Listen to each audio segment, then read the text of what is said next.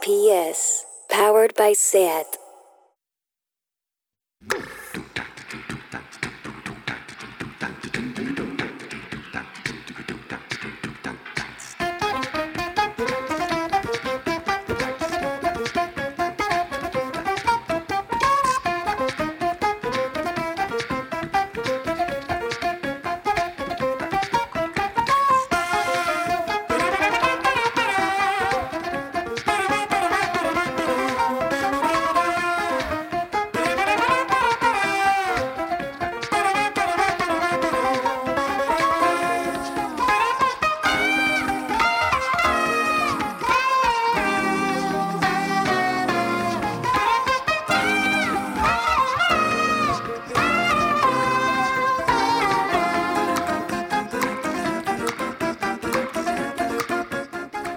Bienvenidas a Tardeo. El jueves es el preestreno de la nueva de Star Wars que coincide con el nuevo programa de ciberlocutorio. No solo os perdono, sino que os envidio.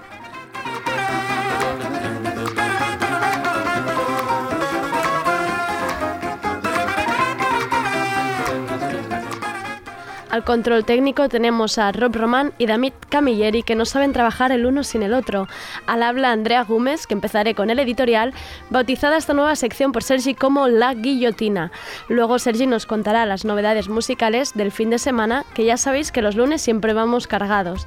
Luego el mashup con las crónicas del fin de semana, que realmente está sirviendo para comprobar que quizás los compañeros del Primavera Sound no salen tanto. En estas épocas de frío están más por la labor de sofá y manta. Y tendremos nuestra tertulia de series con Eulalia Iglesias, Alejandra Palés y Joan Pons, que nos traerán sus series favoritas del año. ¿Habrá pelea para decidir las mejores series del año? Espero que sí. Que empiece tardeo.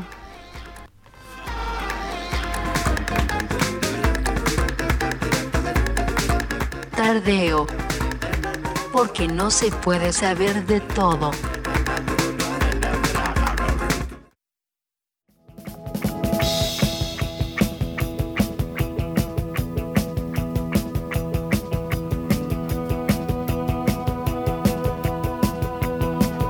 ¿Qué ha pasado hoy?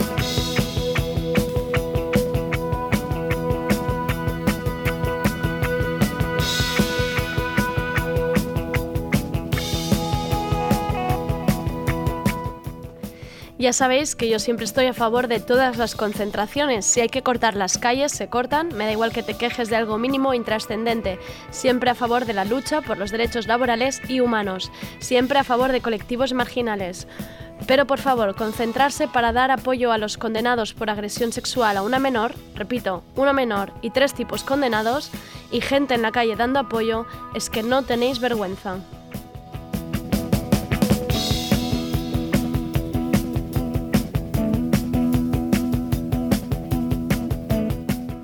Yo entiendo que ha de ser un proceso muy duro, por no decir atroz, cuando un familiar, amigo, hermano, vecino de toda la vida es condenado, sea por el motivo que sea. A mí los vídeos estos de la típica vecina que habla del vecino de arriba, que ha resultado ser un asesino en serie, diciendo pues, oye, saludaba, parecía buen chaval, pues siempre me sobran. Las cadenas de televisión os podríais ir a humanizar otras cosas, que os gustan más los vecinos charlatanes que trabajar un buen reportaje. Más allá de las cadenas de televisión poniendo la cámara donde no toca, el tema es que había 500 personas en la Plaza Mayor de Aranda del Duero para dar apoyo a los jugadores de fútbol condenados por agresión sexual a una menor al grito de No estáis solos. ¿Sabéis qué imagen es esa? ¿Sabéis lo que supone eso para la víctima? Una víctima que, igual que ya pasó con el caso de la manada, se están difundiendo sus datos personales en redes. Se han difundido incluso notas de audio de la víctima que tenía 15 años cuando sucedieron los hechos. ¿Sabéis lo que puede percibir una chica ante estos hechos? Que mejor calladita, que si pasa algo mejor no lo cuentes. O vas a querer que salgan tus fotos y tus WhatsApps en la tele.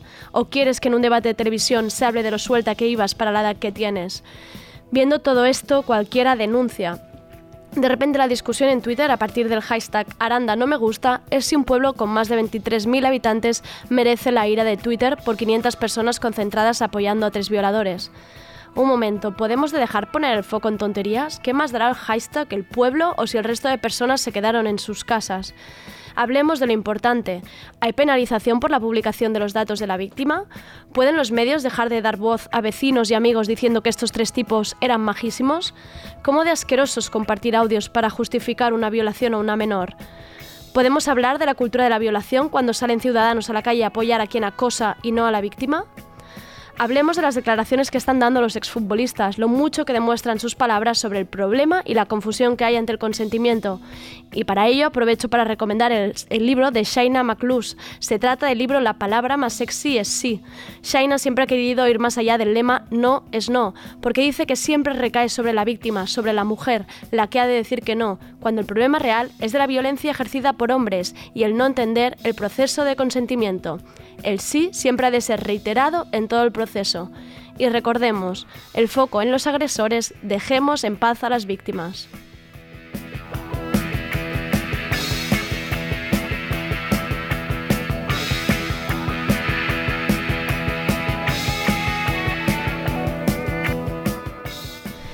Hola Sergi, ¿qué tal? ¿Cómo estamos? Hola Andrea, pues he de decir que bastante bien. O sea, justo antes de empezar el programa estaba que rabiaba de dolor de la muela pero nos ha venido a ver un fan ilustre desde Madrid expresamente y nos ha traído unas hermesitas y esto ya... que me han entrado finamente. Esto ya y la verdad es que se me ha curado la muela. ¿La muela hemos descubierto que se cura con cerveza? Sí, sí, sí, sí, totalmente. O sea, quien pues esté sufriendo de muelas, cerveza. qué, buenos, qué, buenos consejos, doctor Sergi. Bueno, bueno, mejor no hablo más de, alcohol porque he pasado un fin de semana. Duro. sí, interesante, la verdad. Bueno, empiezo con algo de lo que tenías muchas ganas tú, Andrea. Es el nuevo tema de Batgirl y se llama Zorra.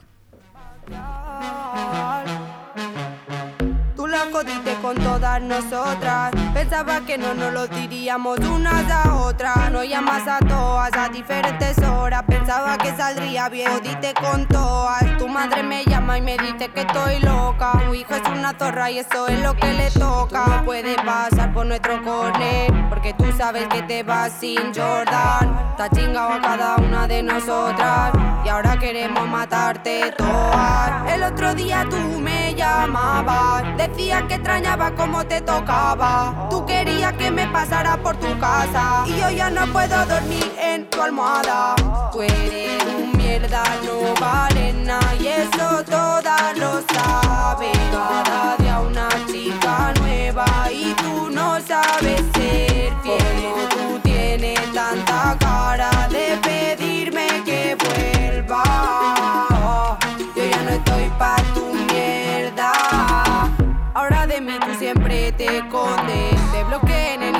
en todas partes.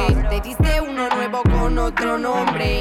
Tú creías que yo no iba a enterarme. No sabes aún que soy de la maldita. Ya sabes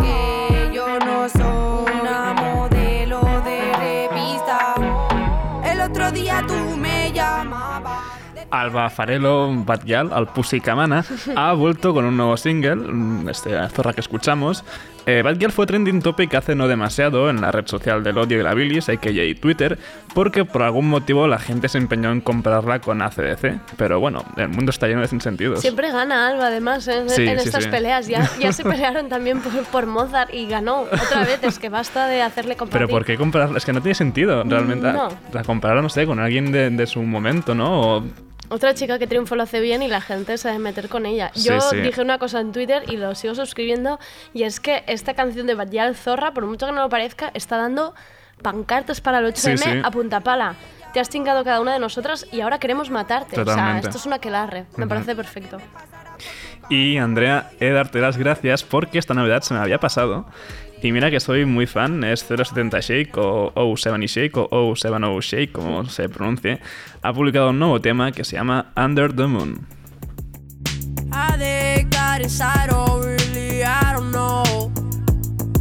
Can't keep letting randoms up inside your home. Drink too much, know you drink too much, no. Spirits in your blood is seeping through your soul. Garden needs need some water, Garden needs need some water.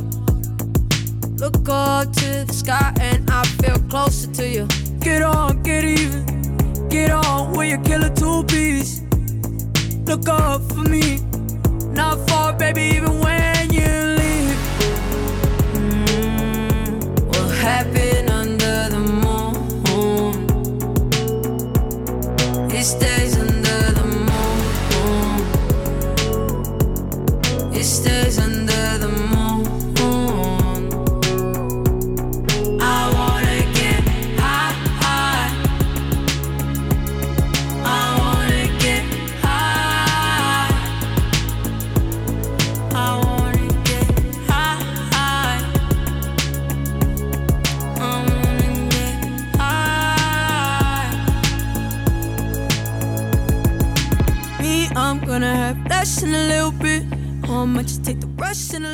Sábado 1 de febrero, la 2 de Apolo. Espero veros a todos allí porque lo de 076 será una burrada seguro.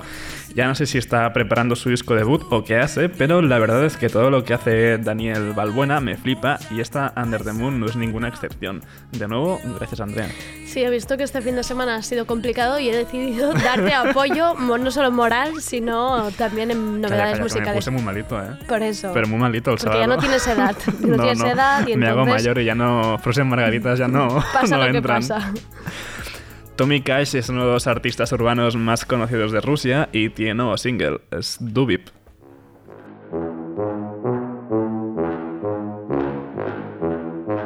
She's so stupid. Yeah. Yeah. Yeah. Yeah. You so stupid. It's so dumb. Yeah, what?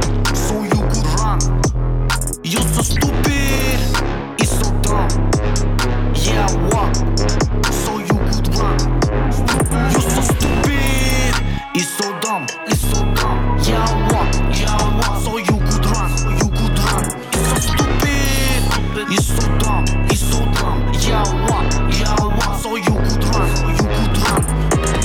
in the freezer. Ruler in the cooler. Killer in the chiller. I'm a popping pillar. Elf,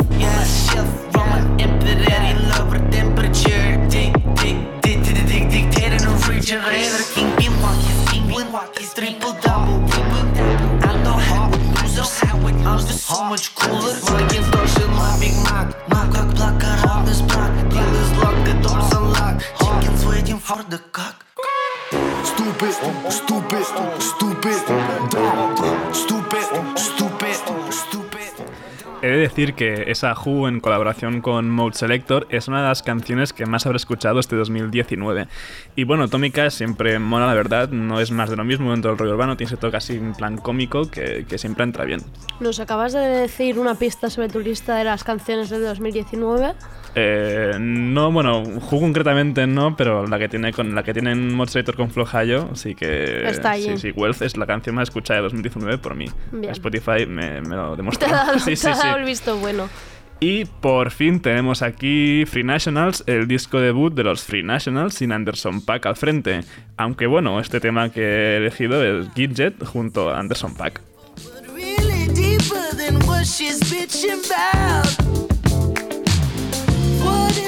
What if I? What that fix? It now send me deeper into the style.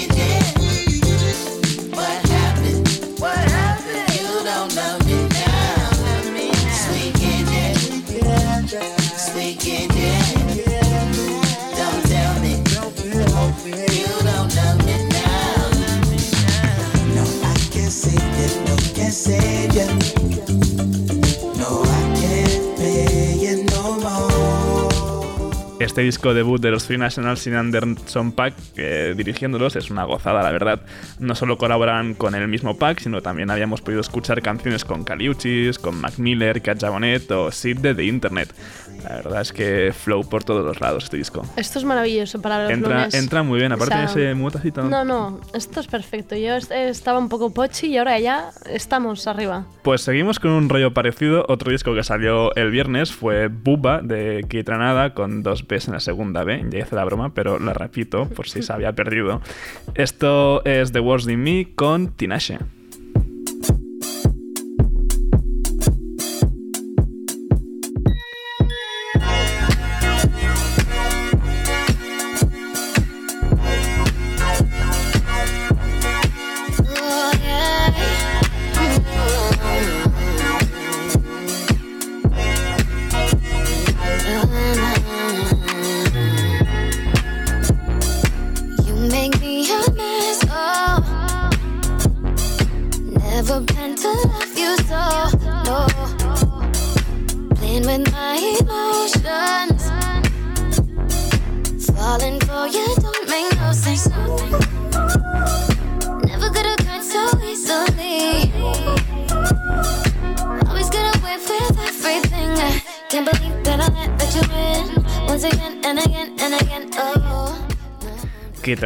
Anunció por sorpresa este Buba la semana pasada y lo hizo con el adelanto junto a Kaliuchis. Y como ocurre con el de Free Nationals, este disco está lleno de colaboraciones, desde la misma Kaliuchis, a la que ya habíamos escuchado, a esto con Tinashe también, o la colaboración con Farrell o Masego. Estas colaboraciones solo me hacen ver que hay gente que está trabajando muchísimo porque se repiten los nombres Sí, y sí, es como hay gente que está, está sí, sí, sí. explotadísima. No, no, no pueden parar de colaborar con gente.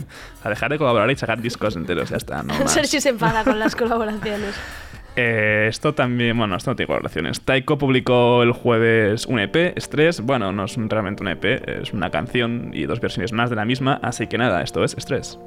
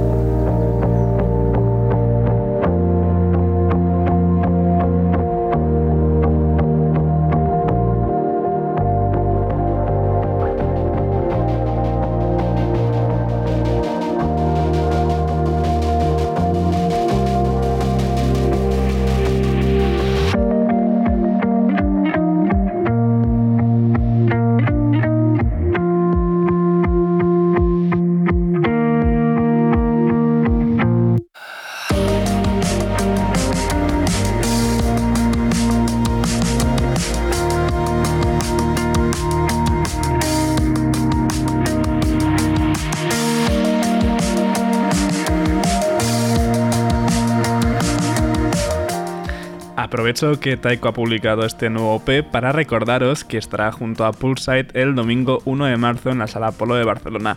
Sí, en estas novedades he recomendado ya dos conciertos del año que viene, porque sí, estamos ya a 16 de diciembre y aunque cueste creerlo, 2019 ya ha terminado. Sergi, si me dabas ansiedad con la sección de Navidad, no puedes hacer esto. Ay, Ya, decir no, ha el sido- se ha sido muy cruel, ¿verdad? y emplazarme al Sí. 1 de marzo del 2020. Pero no es culpa mía, ese concierto ya está programado. Me da purísimo. De hecho, cuando se anunció hizo un montón, de- faltaba casi un año para que pasase el concierto, pero ahora ya está aquí. No puedo comprar yo estos conciertos de- con fechas tan lejanas. Pienso, si no voy a. Si Pero si no ya queda estoy- nada, queda nada No, ya. no, bueno, a ver da- cómo superamos fin de año. Exacto. Y bueno, no solo Chromatics publicaron un disco casi por sorpresa hace un mes o así, sino que ahora también un EP con, imagino que descartes de la sesión de grabación de, de ese disco. Esto es I Want to Be Alone.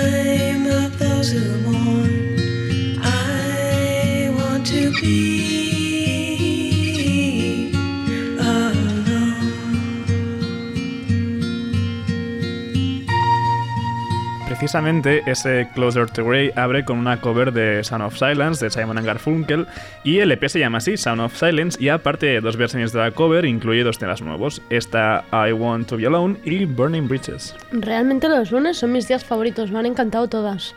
Es ¿Verdad? que Son canciones así, perfecto. entran muy, sí, muy, muy fácilmente y, y creo que ya, ya empieza a sonar algo de fondo. Sí, menos esta hoy, cosa. hoy, La cosa navideña. Eh, hoy ha sido muy difícil elegir villancico. O sea, porque tenía muchos. O sea, te- Es que ya, te aviso, ya te aviso que tengo para toda la semana. Y más que vas a tener, porque es que si ya no salen ahora, ya no saldrán, Ya, ¿no? ya, por eso. Así que acabaré bien, bien, es- antes de Navidades. Y mira que, mira, como hoy me has pasado tú el villancico, y eso no suele ocurrir nunca, y me ha hecho ilusión que tú misma me pases villancicos, pues hoy voy con Everybody's and His Tragedies, y esta, All I Want for Christmas is a Synthesizer. He ran away December the 1st without a farewell kiss. So this year, dear Santa, I only have one wish. All I want for Christmas is a synthesizer.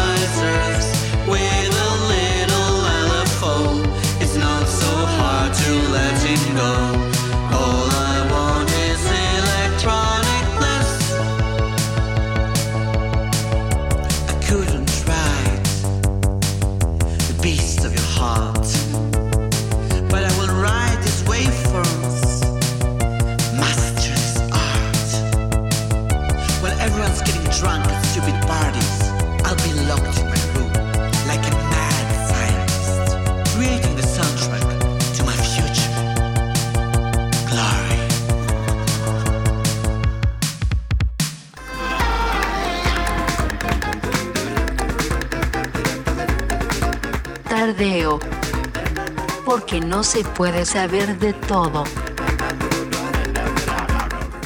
I got to get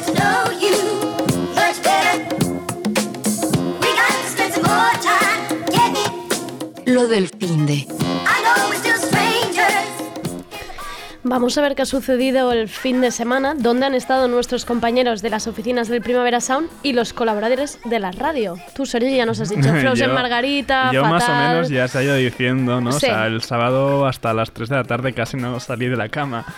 Porque, bueno, las Frozen Margaritas me jugaron una mala pasada. Bueno, hoy has dado dos consejos. Tienes, si te duelen malito. los dientes, Sí, la cerveza verdad es que son, no, son contradictorios. y Frozen Margarita fuera. Sí, Está bien sí, saberlo. No, no, sí, pero no. Pero bueno, dentro de la resaca pude así un poquito hacer alguna cosilla. Y fui a un par de mercadillos navi- bueno, navideños de, sí, de charradas, de cositas que se hacen así. En el FAT, en el Museo del Diseño aquí en Barcelona, había el Design Market. Y nada, tampoco me compré nada, solo una vuelta. Es que quizá no podías, quizá no, era el día tampoco. No, tampoco era el día. ¿Y tú qué tal? Yo lo conté en la agenda y dije a ver si realmente lo hacía y lo hice. O sea, hay que estar muy orgullosa de mi, mi capacidad de movilización. Fui a la fiesta Fuego en Razmataz. Movi- Capacidad de movilización de una misma. De una misma, sí, sí, que no es, difícil, no es difícil salir de un sofá un viernes. Y fue a, fui a la fiesta Fuego en Razmataz para ver a Mariah. Que, Mariah. Mariah, Mariah, que seguramente yo quiero pensar que le pusieron así por Mariah Carey, si no, no tiene sentido. Venía desde Los Ángeles y yo estaba ahí para ver básicamente la canción de Perreíto. Pues eh, ella lo hizo muy bien, pero es que fue como si fuera una estrella y cantó 40 segundos de cada canción y como Uh. creo que tiene 5, Ahí ya está. a los 10 minutos ya estaba. Ya Ah, sabía, ya se, ya se Bruno Mars en Soco, Sí, esas ya se cosas fue. que hacían, ¿no? DJ sets y... Oye, ah. muy tranquila tú, muy bien. La gente como tampoco no estaba para lo que tenía que estar Ya, porque ya, era no, todo claro, cenas de empresa. cenas de Sí, empresa sí, de sí. estas que les daba igual que estuviera ella o, o Paquito el chocolatero. Sí, sí. Em, lo disfrutaron, pero bueno, quizá no sé si valió la pena salir del sofá. No, no, Bueno, sí que sal, a sí ver- que valió la pena. A ver sí qué se valió. cuentan nuestros colaboradores y compañeros. A ver, vamos a escucharlos. Fui a la orilla del río y vi que estabas muy sola. Vi que te habías dormido, vi que crecían amapolas. Hola, soy Ana Pacheco, mitad del ciberlocutorio. Hola Andrea, bueno, tú ya me conoces. Hola Sergi. Eh, pues nada, ayer fui al concierto de Stopa y la verdad es que fue un concierto increíble. No me cabía la menor duda, pero es que lo fue. Eh, empezaron cantando Tu Calorro, que es esa canción que empieza diciendo fui a la orilla del río, ¿sabéis, no? Bueno, pues imagínate, ¿no? La gente estaba muy contenta cuando empezó y ya pues nos vinimos muy arriba. Eh, cantaron todos los hits mitiquísimos, el del medio de los chichos, como Camarón, La raja de tu falda, obviamente, entonces la gente pues estaba contentísima cada vez que eso sucedía y eh, cuando cantaban las del nuevo disco, pues la verdad es que la gente no se las sabía eh, y muchas otras que pues estaba la gente mucho más tranquila, sentada. Hay que decir que me tocó un sector en el que la gente estaba sentada y no se levantaba ni con la raja de tu falda. Entonces yo estaba con una amiga bastante cabreada en algunos momentos. La verdad es que no pudimos comprar eh, entradas de pie porque se agotaron enseguida. Entonces en ese sentido lo pasamos un poco mal. Eh, ¿Qué más? Eh, cantaron una canción de Serrat preciosa en la que pensé mucho en mi madre eh, porque a mi madre le gusta mucho Serrat y Estopa y hijo, de hecho es que mm, para ella Estopa eran una especie de hijos. Eh, nos alegrábamos de sus éxitos como si fueran de la familia prácticamente. Eh, y nada, que viva Estopa.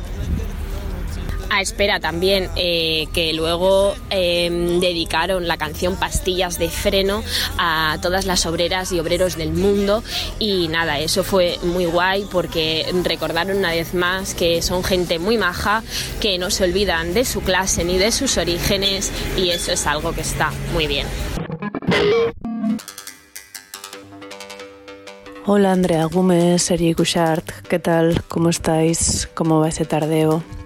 Os dejo aquí una notita de voz para contaros que el sábado me escapé un ratito al Lapsus, al Lapsus Festival en, el CCCB, que ha sido la última edición que Lapsus ha organizado del festival.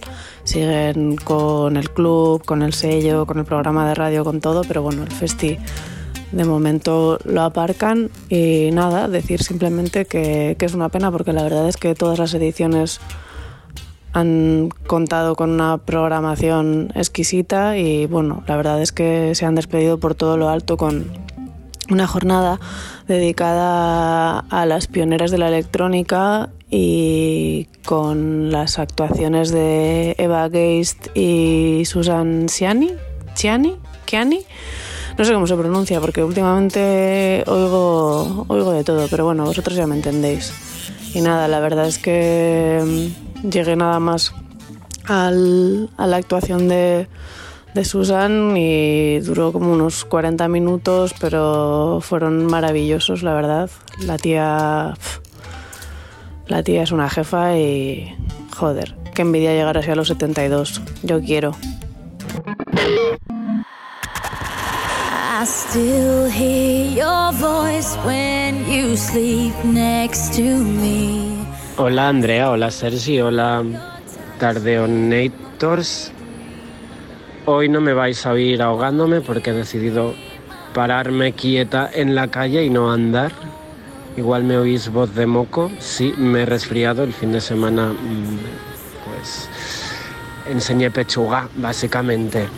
Em, hoy os llevo la review, el repaso a otro evento que sucedió en Abaixadors Deu. Ya como no me muevo de allí, es mm, the place to be, al menos para mí, mi casa. De allí no se me saca ni a patadas. En este caso, el sábado teníamos eh, la presentación del calendario de Orojondo. Y lo que me doy cuenta es que como me sigáis diciendo cada semana que os mande yo este audio, lo que será, aparte de mm, promo de Abaixadores 10, que ya mm, lo está siendo demasiado, será también una recomendación constante de gente a la que mm, pues igual aún no se le estaba haciendo caso. En este caso es Orojondo. Si no sabéis quién es, buscad en Instagram Orojondo, se escribe con J, y vais a flipar con las creaciones trashy pop que hace esta persona fabulosa.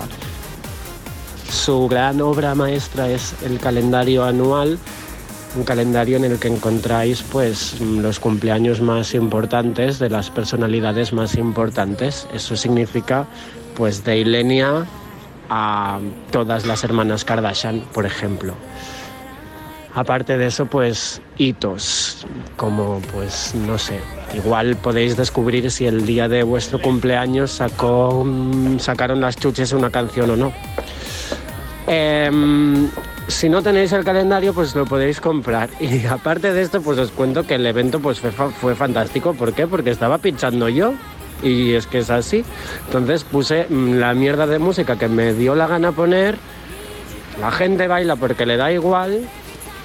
Tuvimos actuación de Romantic Kitano, una persona que también le da igual lo que piense la gente, cosa muy importante, y que mm, digamos que no sabe aguantar con, la camiseta puesta demasiado rato. Ni la camiseta ni los pantalones. Vimos carne un rato. Y creo que con esto ya está. Sí, venga. mm, os mando un beso. Seguid a Orojondo, seguid a Romantic Kitano. Venid a todas las fiestas de Abaixados 10 porque mm, The Place to Be, ya os lo he dicho. Venga, un beso. Chao.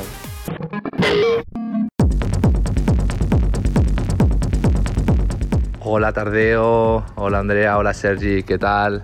Soy Rob, técnico de la radio. Pues mira, yo este fin de semana, bueno, el fin de semana, el viernes, después de estar infinitas horas en el curro, me fui a tocar a, a una cena de científicos locos.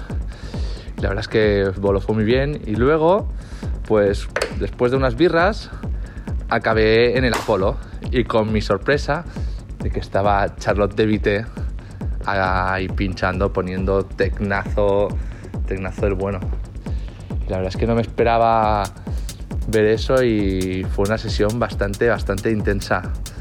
Desde cuando la pillé aún estaba un poco tranquilita y empezó a subir un subidón de estos de acid de que la verdad es que fue bastante, bastante fantasía. Y, y eso, un fin de semana bastante productivo. Venga, un saludo, hasta luego. Hola compañeros de Tardeo, soy Laura, colaboradora de Maternidades. El jueves pasado estaba en Madrid y fui a ver Deforme Semanal eh, a las 21.30 en el Palacio de la Prensa con mis amigas y con el bebé, por supuesto. A todas partes con el bebé. Me lo pasé súper bien.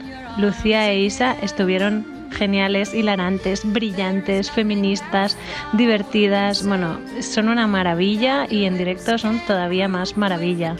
Reímos un montón, le metieron caña a Pablo, hablamos de cenas de Navidad. Bueno, hablamos, hablaron ellas, ¿no? Pero yo me siento muy incluida en esta conversación y representada.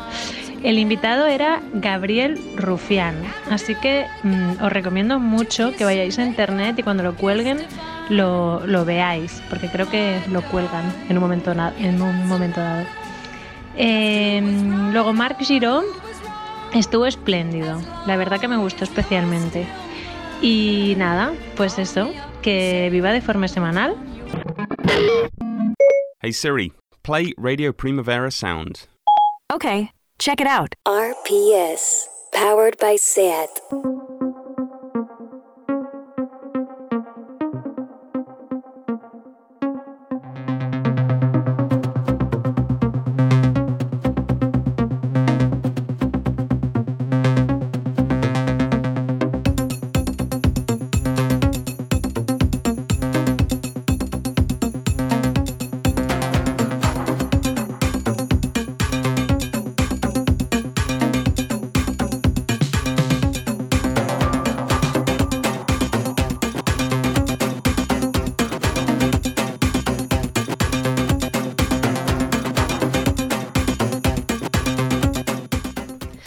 Tenemos en la mesa a la mejor tertulia de series, la de Tardeo, como no, con Eulalia Iglesias, Alejandra Palés, Joan Pons, para hablar de las mejores series del año. Cada uno trae su top 3 de series favoritas y veremos si hay pelea. Yo espero que sí. ¿Cómo estáis? Bien, muy bien. ¿Y?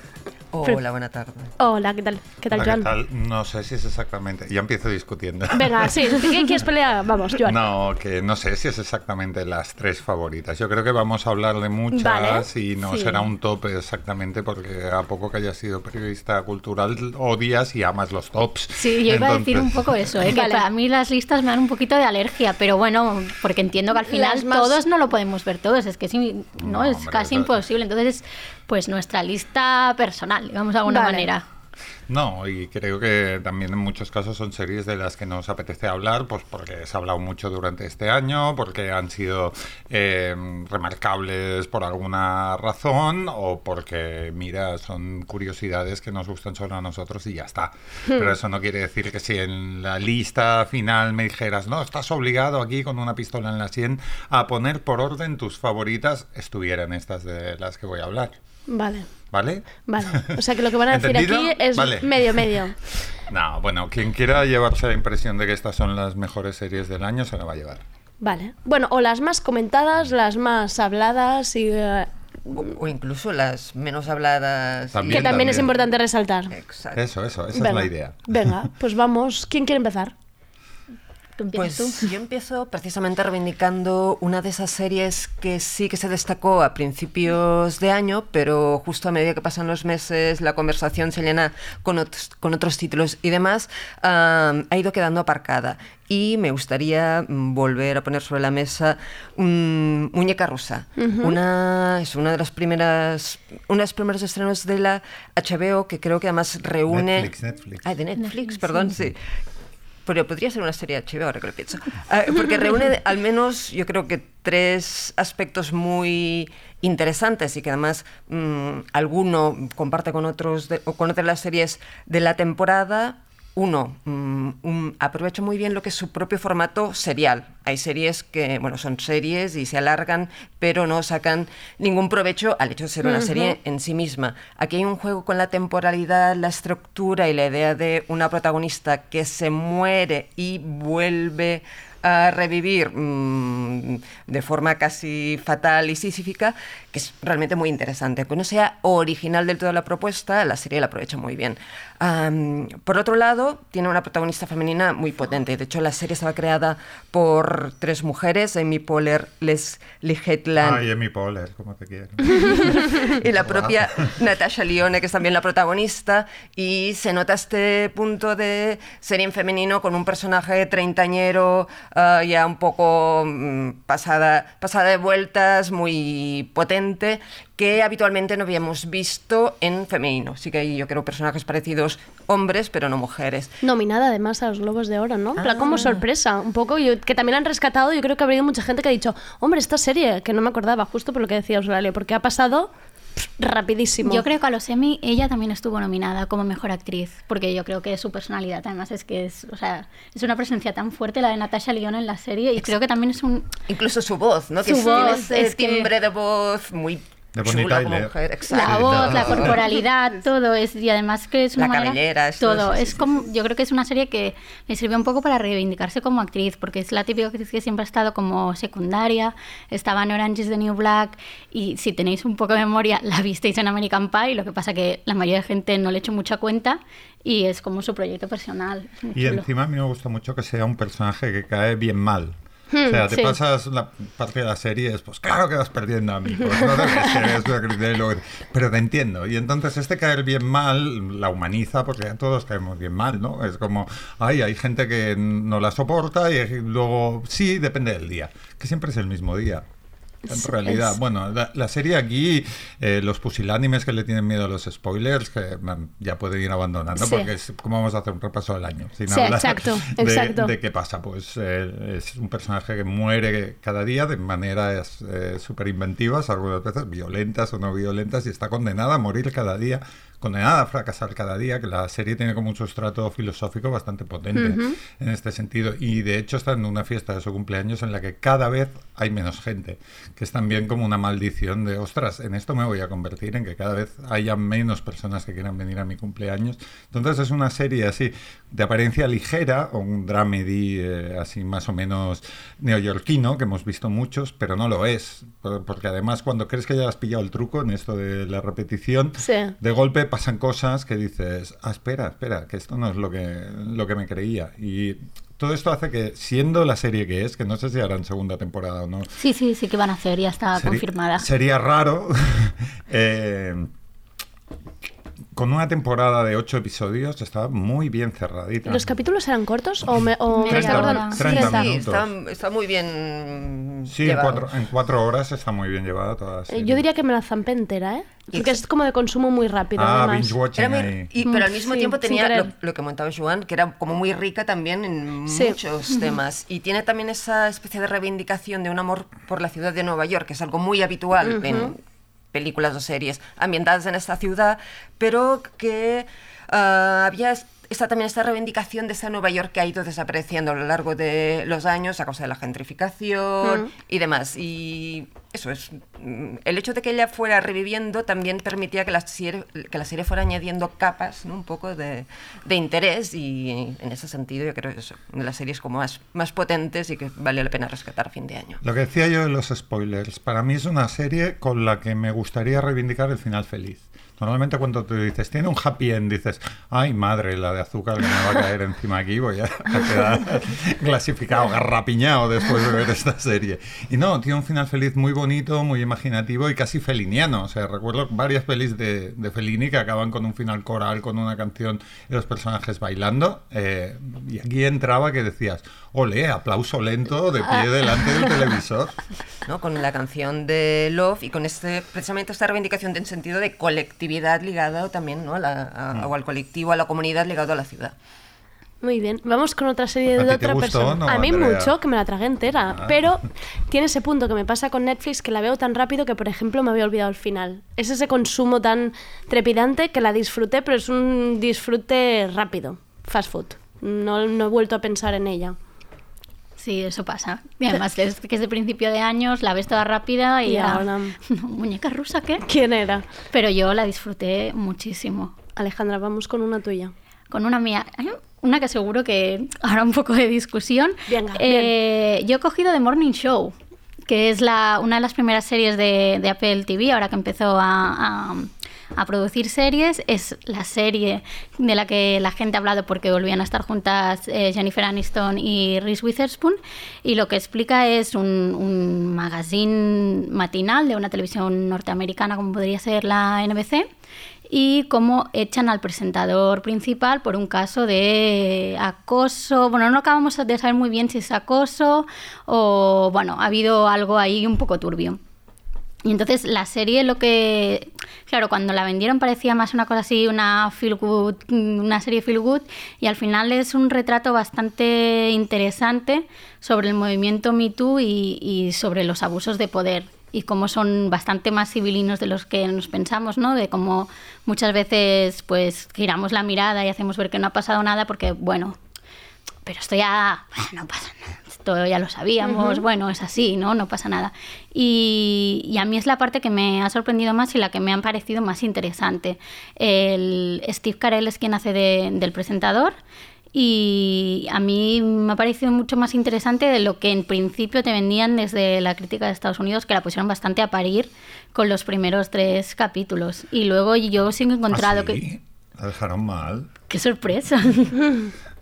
Creo que uno de los problemas de este recibimiento tan en negativo fue el episodio piloto. ¿no? Sí. El episodio piloto encierra todos los errores que, en los que no debería ca- ca- caer un episodio piloto, que es precisamente venderte muy mal lo que iba a ser la serie. De repente tenías la sensación que la gran apuesta de Apple TV era una serie caduca, ¿no? una Sí. serie que Mm. además curiosamente desde mm, una plataforma de streaming ah, te vendía como la edad de oro ¿no? de la televisión clásica el- el- y en una serie que parecía eso mm, una, mm, una imitación de Aaron Sorkin Exacto. eso sí producido con mucha pasta y una alta calidad Claro, de que- definición que la flipas Lo que sí que es, o sea, visualmente es clásico más no poder, ¿eh? O sea, es que esto es así, no es euforia precisamente, es, es clásica, pero 100%, y mucho glamour y mujeres estupendas, pero yo creo que la parte de, de este relato sobre, sobre cómo nos enfrentamos a los abusos de poder y los abusos sexuales, esta parte creo que es, es interesante y que está bien explicada.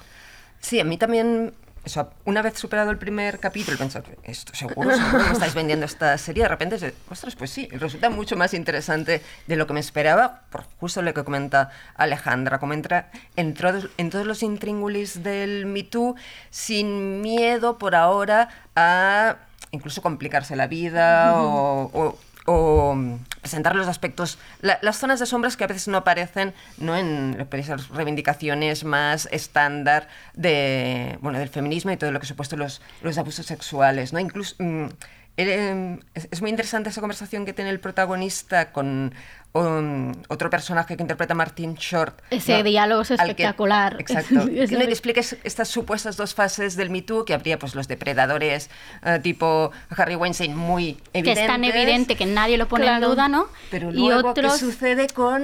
La parte esta sí que es como más civilina, más no sé qué, que es tan de, bueno, rozó, pero Yo no sé no la violé, fue Claro, malentendido. de que él es incapaz de entender, o sea, él es incapaz de asimilar que él también es un depredador, igual Ujú. que la persona que tiene delante que le parece tan tan obvia, ¿no? Tan obvia, ¿no? Pero él pues no se siente así. Bueno, hay una parte interesante que es el, eh, dentro de la perspectiva Me Too, que es que Steve Carrell lo ve normal porque lo que no, no es capaz de percibir es que desde una posición de poder él puede ejercer eh, la seducción más libremente que cualquier otra persona con las compañeras de trabajo.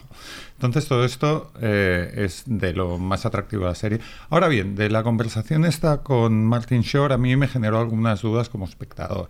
Había, sí, una manera, de, un posicionamiento para hablar las dos fases del Me Too, de los depredadores, también Polanski, ¿eh? puede ser. Martin Shore, y los otros que no estaría tan claro. Y me quedé con la duda, y digo que me quedé con la duda, ¿eh? de si la serie empatizaba demasiado con el personaje de Carrell en ese sentido. O sea, un, poco mm, hasta qué punto estaba eh, comprendiéndolo demasiado o no. Yo creo que a medida que, eh, que sigue la serie ves que no está empatizando con él. ¿eh? Hay un capítulo en el que queda bastante clara la, la posición de la serie respecto al personaje de Steve Carell. A mí es justo lo que me interesaba, que la serie no dejara tan claro. Mira, em, creo que lo que le interesa precisamente a la serie es explicar hasta qué punto incluso tú puedes acabar siendo cómplice de una situación ah, de poder en, en que, pues, tu colega que te cae muy bien, pero no sé qué, tú nunca te lo habrías imaginado, quisiste no verlo del todo y cuando te lo explica piensas, bueno, y justo que te sitúe en esta situación más Sí, que te haga hacerte preguntas a ti incómoda, mismo, cuando ves que no siempre es tan claro eh, la idea de abuso, mm, creo que es uno de los méritos de la serie. Yo creo que hay- lo, lo peor de la serie, con diferencia, es la peluca de Reese Witherspoon y, y ya está. Pero hay, pero hay un actor que no recuerdo el nombre que es excepcional, que es el jefe de la cadena, que es el... Um, Billy Crudup. No, no sé, es el, jefe de la cadena, El que es este el que canta. informativos. No, es el que canta la canción con. Sí, Billy- con- Billy Crudup. que, me, que me parece que está eh, en, en un punto de sobreactuación maravillosa. O sea, yo la sobreactuación per se no me molesta. O sea, me han gustado gente sobreactuada toda la vida, cómicos o no cómicos. ¿eh? Daniel Day-Lewis o Jim Carrey, me gustan. Eh, y él está en un punto de sobreactuación así malvada eh, que es muy interesante. Es muy interesante, un punto maquiavélico y así de atractivo. Tiene ese punto de, de seducción Sí, también. Y, y entonces me parece que es como el gran hallazgo de, de la serie. Porque a los otros personajes, eh, por ejemplo el de Reese Witherspoon, no sé si, si tiran demasiado de caricatura. Sí, está, un poco bastan- bastante en el cliché Sí, de es mujer. así como... como eh, vaya, se me ha ido el nombre. Jennifer- Aniston. Jennifer, Jennifer Aniston eh, tiene más dimensiones, o sea, es como un personaje que, que le, la pintan de una manera más poliédrica. A Reese Witherspoon mm, está un poco más eh, planita en esta serie. Hay que ver cómo evoluciona. ¿eh? También es verdad que yo he llegado hasta el episodio 7 y después del 7 me enfadé porque hay un... Uy, pues el 8 es el bueno. Ay, vaya.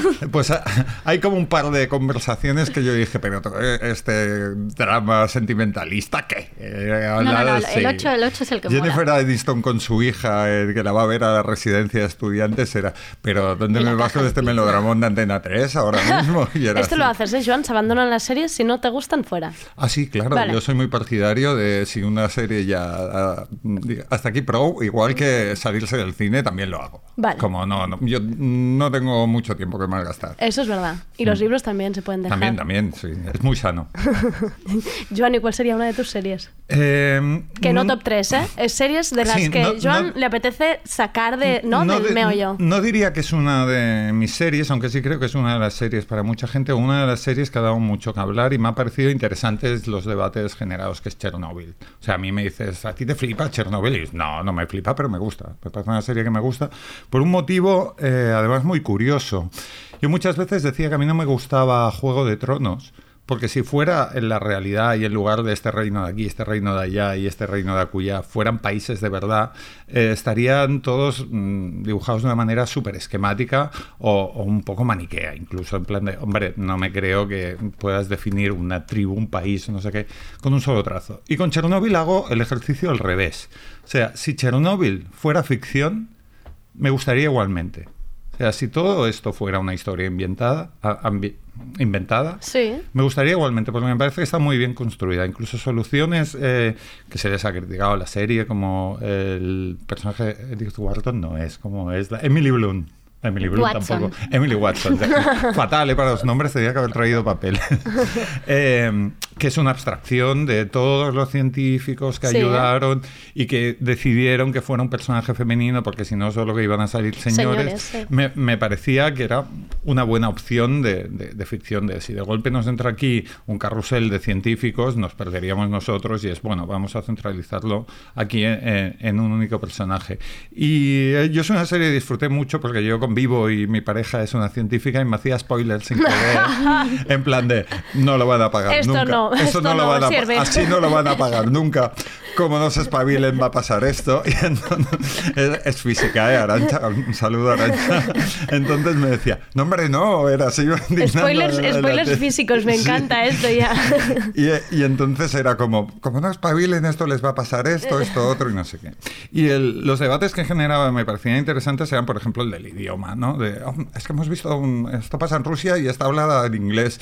Y era como, ostras, a veces eh, somos súper cuadriculados. O sea, si la gente que lo dijera se supiera de memoria, yo qué sé, la, la filmografía de Tarkovsky, es, pues tiene razón, pero es gente que, yo qué sé, hemos visto yo, Claudio, y no era en latín, Sí. era en inglés también y un inglés de Robert Graves. O sea, la serie me empujaba, incluso con este artificio de que fuera en inglés, a considerarla como ficción, ficción. Y es valórame como ficción, no como propaganda o contrapropaganda, que Mm. también me parecía eh, interesante. Esta mañana que estaba hablando de los discos y canciones del año, decía que la canción de Manel de Parla la Gent, una de las cosas que más me había interesado era el debate que había generado a su alrededor, sencillamente porque una canción tenga ese poder de generar debate, más allá de cuál sea el debate. Y con Chernobyl me pasaba un poco lo mismo, que creo que despertó debates interesantes.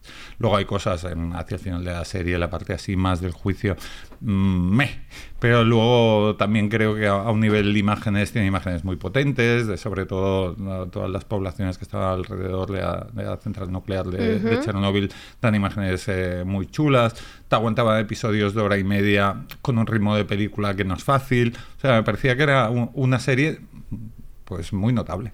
Además, yo creo que también consiguió eh, meter en series así como más densas y más largas a mucha gente que antes consumía series, mm, ¿no? En plan, más rapidito. Y yo creo que unió mucha gente esta serie, ¿no? Y bueno. En este debate y en este visionado y en este todo. Y, y mira, hay un nombre del que sí me acuerdo, Jared Harris, que creo que es uno de los actores a, a reivindicar de esta década, porque lo, lo conocimos en Mad Men, que, que era un inglés alcohólico, después salía en The Terror, que era un capitán de barco alcohólico, y aquí es... De terror, ¿eh? De terror. De Terror 2, ¿eh? De Terror 2 no la he visto. Madre mía. Madre mía, ¿qué Madre quiere mía, de decir? terror, 2, que es de, de- de terror de verdad y yo esto no me lo esperaba. Yo no puedo ver el terror y la empecé a ver y dije, vale, adiós, ya está. No, pero en The Terror 1 él es un capitán de, Sí, de- de barco y está muy bien. Y, y- pero también había terror, porque había un bicho ahí... que- Pero no, era un terror más disimulado. Ah. Que no este terror tan obvio de, uy, te persigo, te, mm, hay espíritus y cosas así raras. Esto no me gusta. No la he visto. Para la próxima lo hablamos, Venga. sí que- porque sí que la quiero ver. No, pues Jared Harris, que me parece que em, da cierto tipo de personaje, digamos, maduro, atormentado, muy bien. Y es como un descubrimiento muy de la tele. O sea, Hmm. más que un, un actor de cine pasado a la tele, sino alguien que ha construido, pues como Brian Cranston en su momento, o, o John Hamm, pobrecico, que no, no- no ha dejado nunca de ser Don Draper, que ha construido como su personaje y encima con varios registros en varias series de televisión. Yo debo ser de las pocas personas que todavía no he visto Chernobyl. Yo pero- tampoco. Vaya, ¿Qué yo diciendo decís? que todo el mundo lo había visto y tengo yo aquí... he visto el primero. y Yo también vi el primero. y Me agobié como mucho y dije, necesito reposar esto. Pero eh, concuerdo con la reivindicación de Jared Harris, mm, muy eh, al tono con esta nueva generación de series que generan eh, nombres de culto en la interpretación, cosa que antes no Ujú. pasaba con las series, ¿no? Y además mm, un actor que podía venir muy marcado, además, ¿no? Por el hecho de ser el hijo de Richard Harris, aunque supuesta- supongo que ahora las nuevas generaciones tampoco deben tener muy situado a su padre y y que realmente es, es de los actores más fascinantes del audiovisual contemporáneo y que asociamos eso mucho más Porque a tiene las la series cosa que- esta británica, que no sé qué agua beben los actores británicos. Sí, que son empieza todos como estupendos. un personaje gris secundario en una serie tan glamurosa como Mad Men y de repente llaman la atención más que cualquier otro actor casi en Tiene una voz muy chula. serie. Además, lo que decíamos antes de, de Russian Doll, que la, la voz era uno parte de los atractivos, la voz de Jared Harris es muy chula. Entonces, me da igual que no hablen ruso. En inglés me gusta mucho cómo habla este señor. Tendréis que lanzar las series que quedan así como pum, pum, pum, ideas y se, porque no sé, como siempre vamos cortos.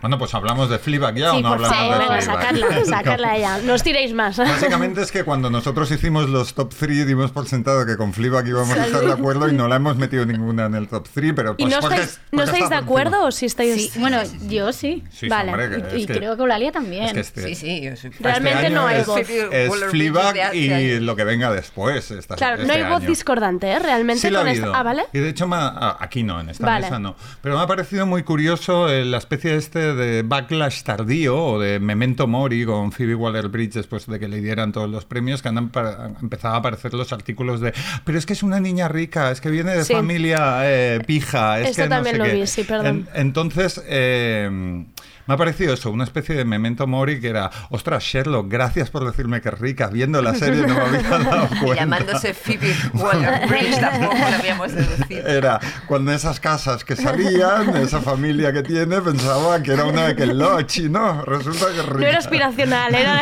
era real. Fijaos que es un reproche que curiosamente eh, se le suele hacer mucho más a las mujeres creadoras cuando consiguen cierto éxito que a los hombres. Hay Sí, sí, se le hacía muy a Lina Dunham. Cuando yo creo que, por ejemplo, Lina Dunham para mí es un caso muy claro de una mujer que era muy autocrítica con su propia, digamos, situación Sí. sociolaboral en la, en la serie. Ah, Sofía Coppola sería un ejemplo también muy parecido en- el mundo del cine, que también es muy crítica con su... mm, bueno, pues, Con sus privilegios, Exacto. total. Y siempre se las cuestiona desde este ámbito con una dureza que no se ha hecho con sus homólogos masculinos. ¿no? Es como ah, mujer que consigue poder éxito, por donde podemos...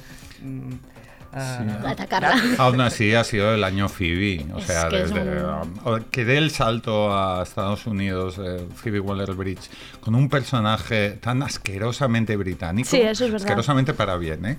Sí, sí, sí, sí. Era como, ostras, esto es un golazo, o sea, presentando el Saturday Night Live, recogiendo premios. A mí me encanta, por eso el premio que le dan en, en- en Gran Bretaña, que es el BAFTA, que, que la introducción la hace Donald Glover Ujú. que con un traje rojo maravilloso, Donald Glover, que es como... A mí me dijeron que era la persona que estaba haciendo la mejor serie de televisión. Y dije, Perdona, eso lo estoy haciendo yo, que estoy haciendo Atlanta.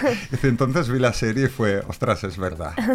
No, pero me acuerdo que en, en su momento, la temporada 2, eh, en Inglaterra se volvieron locos. Se volvieron locos. eh, eh, bueno, era como lo mejor que había pasado en la tele británica desde, desde Hotel Faulty.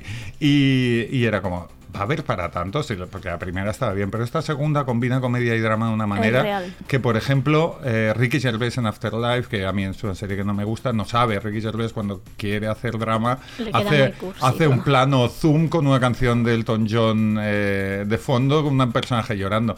Aquí no, o sea, Phoebe tiene un, un sentido del equilibrio de drama y comedia del mejor Woody Allen, de Hannah y sus hermanas, Delitos y Faltas, lo que queráis, me parece un hito.